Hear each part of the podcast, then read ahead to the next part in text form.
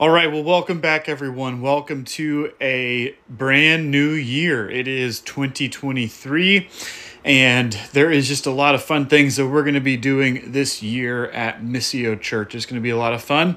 Uh, we do have a new theme that's actually going to drive really everything about our year together, and that theme is called Seeking God's Kingdom First. And just kind of off the bat, I have to say that this is an ambitious theme for really several reasons.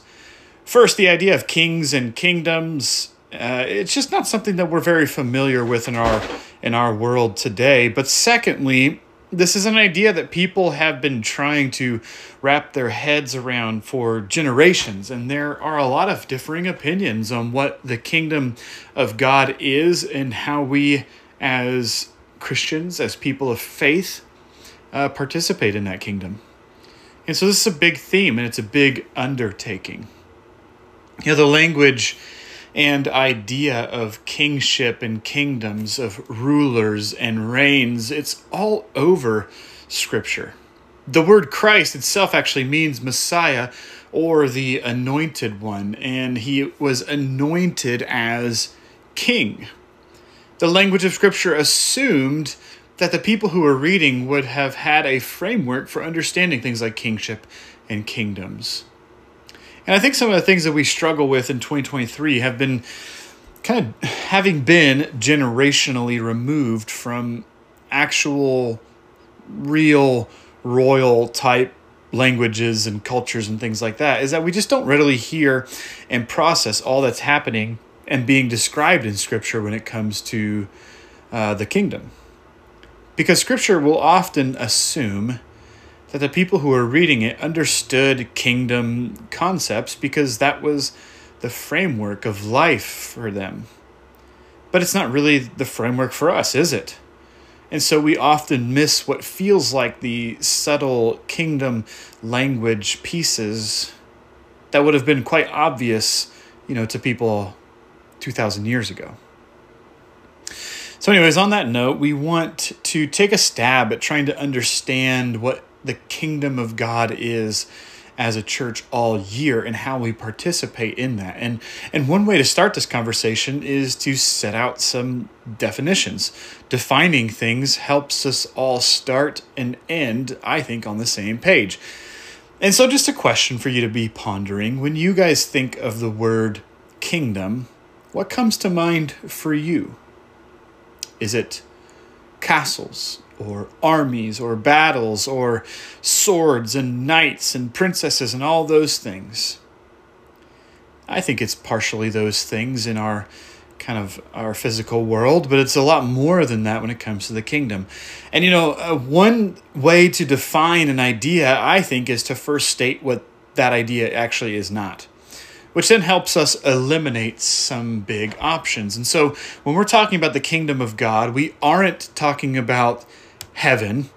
We aren't talking about a political party or a political orientation. We aren't talking about countries like the United Kingdom and others like it. We're not talking about uh, simply an internal reality of God within the individual. And we aren't talking even specifically about the church. The kingdom of God, let me I need you to hear this. The kingdom of God reaches into each of those spaces, but it is not isolated to just one of those. So, what are we talking about?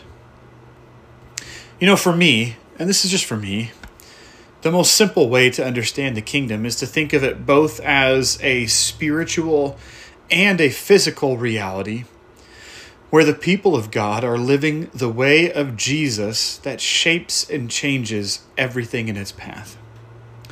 And I realize that's probably very generic. And I'm going to be honest with you, defining the kingdom in a single sentence has been really challenging for me. And I am anticipating that I'm going to be learning more and more and will better be able to define kingdom as we go throughout this year together.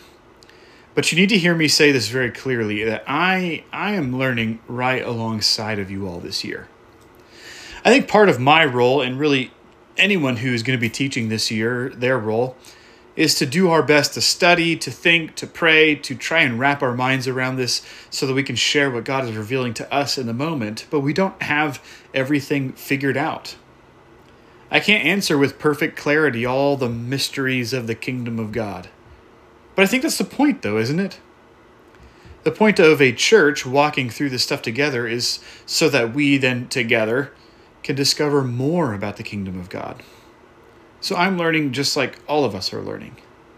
And so, again, at this point of my life, for me, the easiest way to understand the kingdom is to think of it both as a spiritual and a physical reality where the people of God are living the way of Jesus that will shape and change everything in its path. And there are actually four, I think, very tangible characteristics of any kingdom, every kingdom, but specifically about the kingdom of God. And these will be things that we look at over the next few weeks together. But every kingdom has four main things that are a part of it that help shape and define it. There is a king, there is a people, there is a land, and there is a law. These four things help to create a framework for what kingdoms actually entail. And it's certainly true for the kingdom of God, but perhaps in different ways than, say, the earthly kingdoms around us. And so, over the next several weeks, we're going to be defining the kingdom of God using these four elements of all kingdoms to help us do that.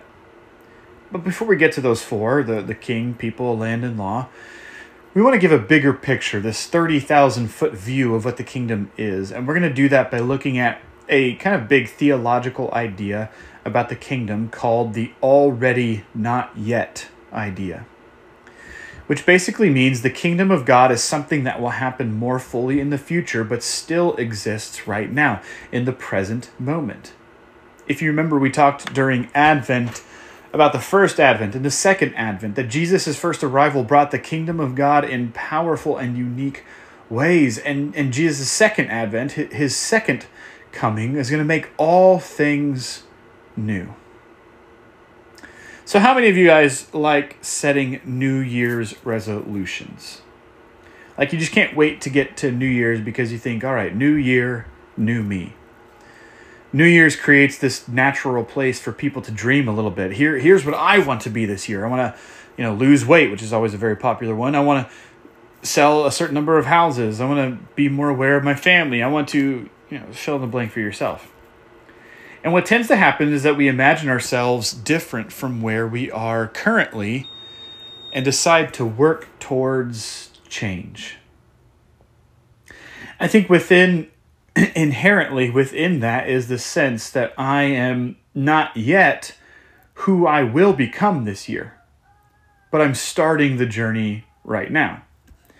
You know, I coach CrossFit uh, on the side during the week, and, and anybody that comes to work out with me, I tell them, uh, you know, I, I give them several, I just tell them, you know, look, look give yourself several months before you're going to actually see real changes fitness wise you know, health and fitness do not occur overnight.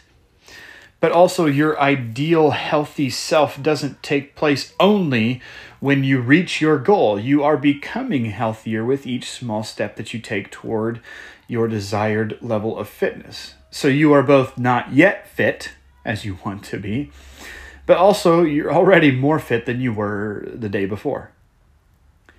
I remember when we first started meeting as Missio in our house as a group of like eight or nine, I don't remember how many was, individual people doing a Bible study on Sunday evenings. And this was long before Missio launched as a church. We were excited. We were feeling like, all right, here's a small group of people that are on board with starting this thing. But every time we would talk to people who were not a part of that small little team, and especially if they were people that were living in different parts of the country, one of the things that we would hear them say a lot was things like, when Missio becomes a church, then, and then they would fill in the rest of that statement with whatever it was that they were thinking in the moment, right?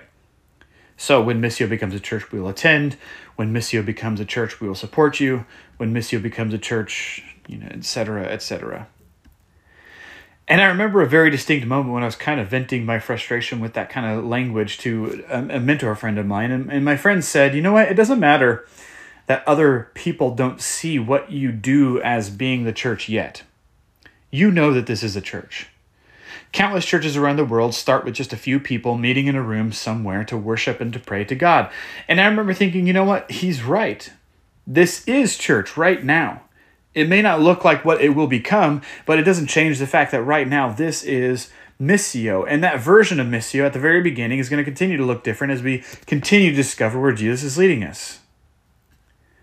There's a truth that who we are as a church is not yet the fullness of what God is shaping us into, and yet we are without a doubt a church, just as much as we were when it was just seven or nine of us meeting in a living room in Haller Lake in North Seattle.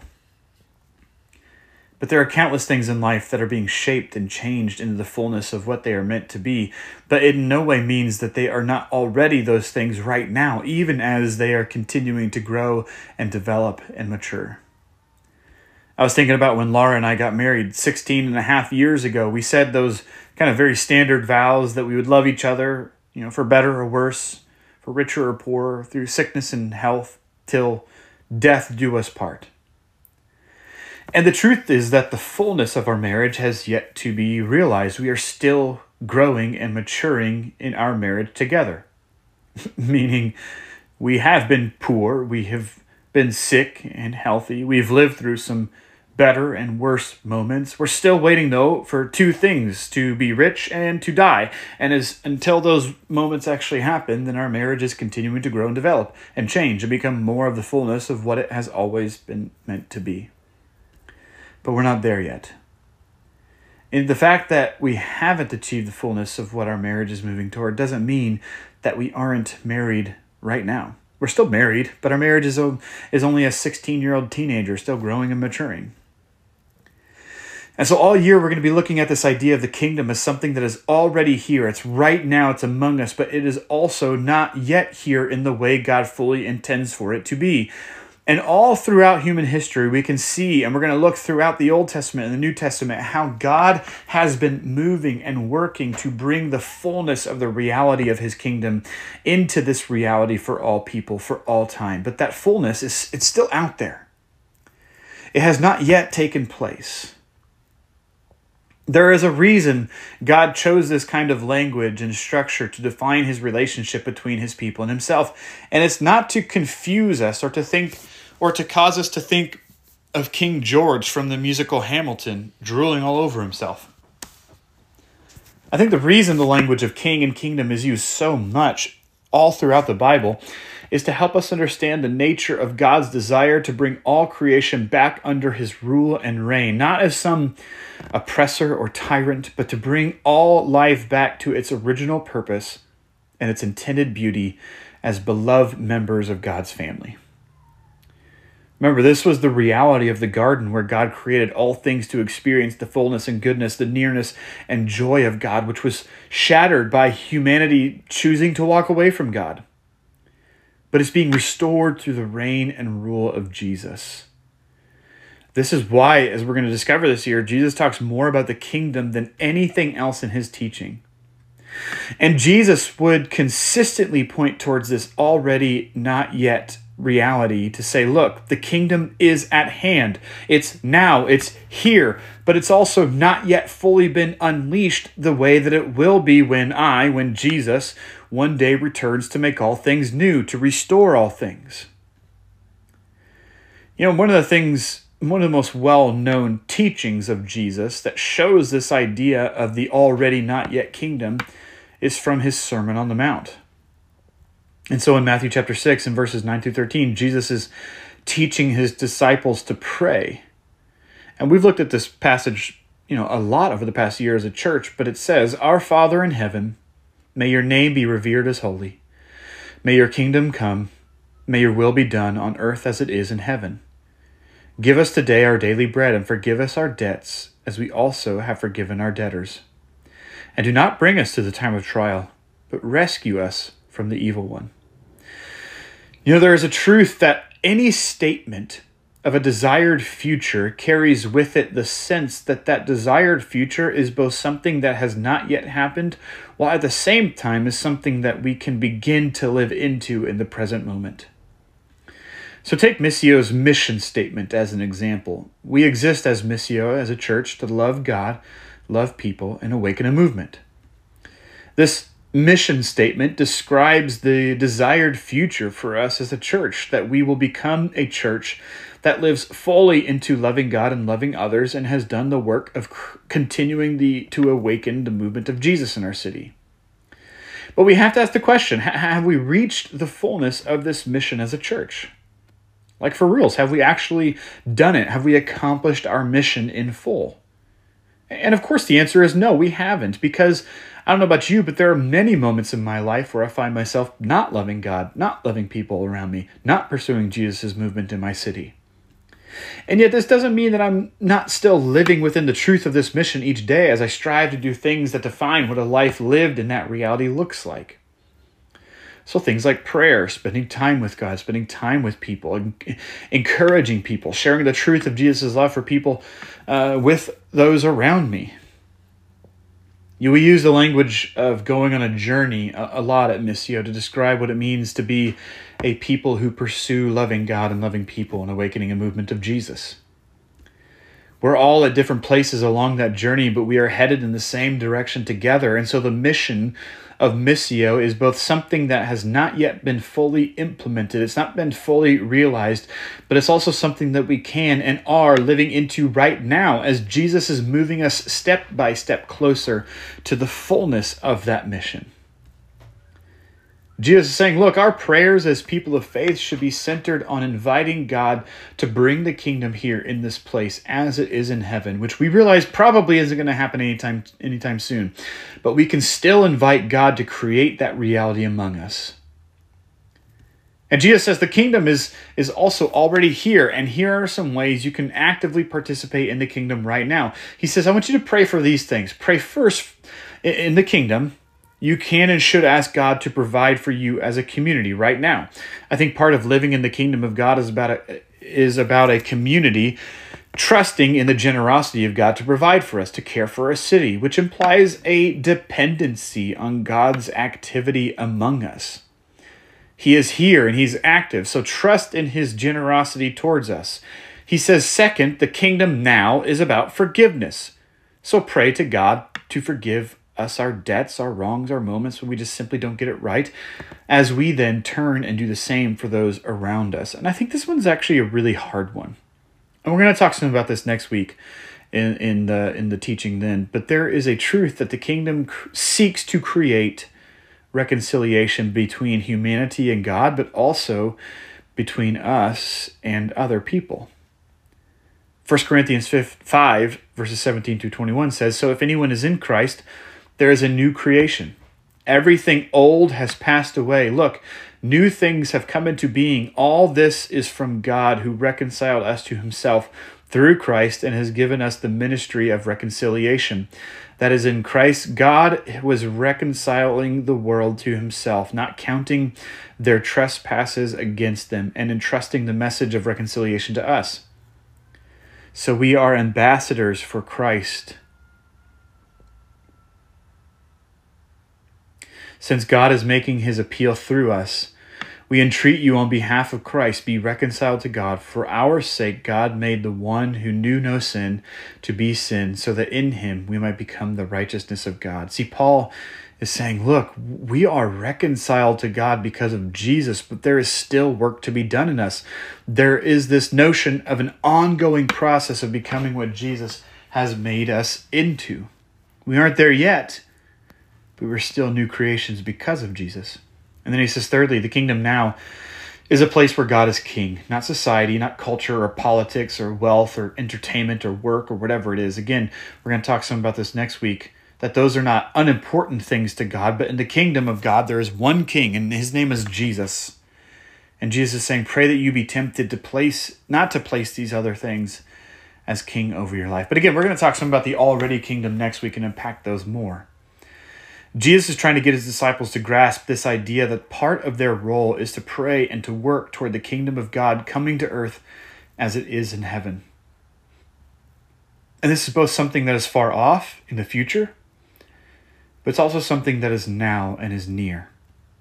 And part of what we do in this already kingdom is we pray for provision, we pray for forgiveness and reconciliation, and we pray that we would remain faithful to God as King. And these lead us with intention toward the not yet future reality of the kingdom. So, what is this not yet kingdom Jesus is talking about? We're going to spend the last little bit looking at what this not yet kingdom is. In Revelation 21, verses 3 through 7, is this kind of picture of this not yet kingdom. It says, See, the home of God is among mortals. He will dwell with we he will dwell with them. They will be his people, and God himself will be with them and be their God. He will wipe every tear from their eyes. Death will be no more. Mourning and crying and pain will be no more, for the first things have passed away. And the one who was, was seated on the throne said, See, I am making all things new. Also, he said, Write this, for these words are trustworthy and true. Then he said to me, It is done. I am the Alpha and the Omega, the beginning and the end. To the thirsty I will give water as a gift from the spring of the water of life. Those who conquer will inherit these things, and I will be their God, and they will be my children. John then goes on to describe this image of the New Jerusalem, adorned in, in, glory and splendor, where the Lamb, who is Jesus, is the temple of God, and the kings of the nations and all the people of the nations will come into the presence of the glory and honor of the King to worship and live. Jesus says, I am making all things new. This word new carries the connotation of being better than it was, a better and, and new condition than it has been. In the kingdom now, we're praying for provision, for forgiveness, for faithfulness. But in the not yet kingdom, there's not going to be any need for prayers for daily provision. There's not going to be any need for prayers of forgiveness and reconciliation. There's not going to be any need for prayers to remain faithful to Jesus as King because Jesus will have done the work to make all things new, to set all things right. We won't have any need to pray for those things because they will be fully complete in the second coming of Jesus. You know, if you guys remember the movie Braveheart about William Wallace's resistance to King Edward's rule uh, of Scotland, the movie portrays, with I'm sure a bit of flair, I assume, the persistent hatred of Wallace by King Edward. So much so that even as King Edward is sick and dying, he has this hatred and rage for Wallace that is keeping him going just a little bit longer. So I think the, the brokenness of our humanity leads earthly kings and people in power to often seek more power and position at the expense of their people, and, and again, at the expense of people they don't even rule. Greed and manipulation, evil abound, and we see it throughout human history. And Revelation is a book showing the nature of Jesus as king, not as a domineering tyrant who rules with his iron fist, but rather as the slaughtered Lamb who willingly laid his own life down for the restoration of all things, to make all things new. To restore all things to a new and better condition that reflects the original moments of creation in the garden from Genesis 1. But the real difference between Genesis 1 and Revelation 21 is that there was sin, there was brokenness that changed life on earth. And the story of the Bible between Genesis 1 and Revelation 21 is a story of God moving his kingdom along to slowly, bit by bit, to be restored, to be made new, to reflect the intention of the garden, but filled with the diversity of the nations coming together to worship a good king whose rule is marked by sacrificial love for his kingdom and all that is in it. And Jesus is telling his disciples, This is what we are praying for when we pray, Your kingdom come. Your will be done on earth as it is in heaven. We are praying an acknowledgement that we understand that this reality right now is not the perfect reality that God intends to bring about when Jesus returns that the new Jerusalem, where all the nations of the earth and all of our diversity will stand before the temple, the throne, and the Lamb, Jesus himself sitting on it, and we will worship and declare him as King, a good King who wipes away every tear, who mends all brokenness and heals all wounds, who puts things back together the way they were intended to be. And yet, we can still pray that glimpses of that not yet kingdom reality of goodness be brought into our present reality. So we pray for things like daily provision because in the future kingdom, God will fully provide in his kingdom. We pray for forgiveness and reconciliation in a hurting and broken world because we know that in the future kingdom, all will be healed and made new. We pray to remain faithful because we know that the future kingdom will be filled with the constant, undeniable presence of God. The kingdom of God is both something we are striving and moving towards that has not yet fully been made known, but will one day be known when Jesus returns and makes all things new. But just because this is a not yet future oriented reality doesn't mean it isn't also already in the here and the now. Next week, our teaching is going to look a little bit more at what that already kingdom looks like. And really, just a lot of Jesus' teachings will spend so much time helping people understand this uh, that this, this is what it looks like to be involved in the kingdom of God right now, right here. Thank you for being a part of Missio, and thank you for listening. I hope you have a wonderful day. Bye, everyone.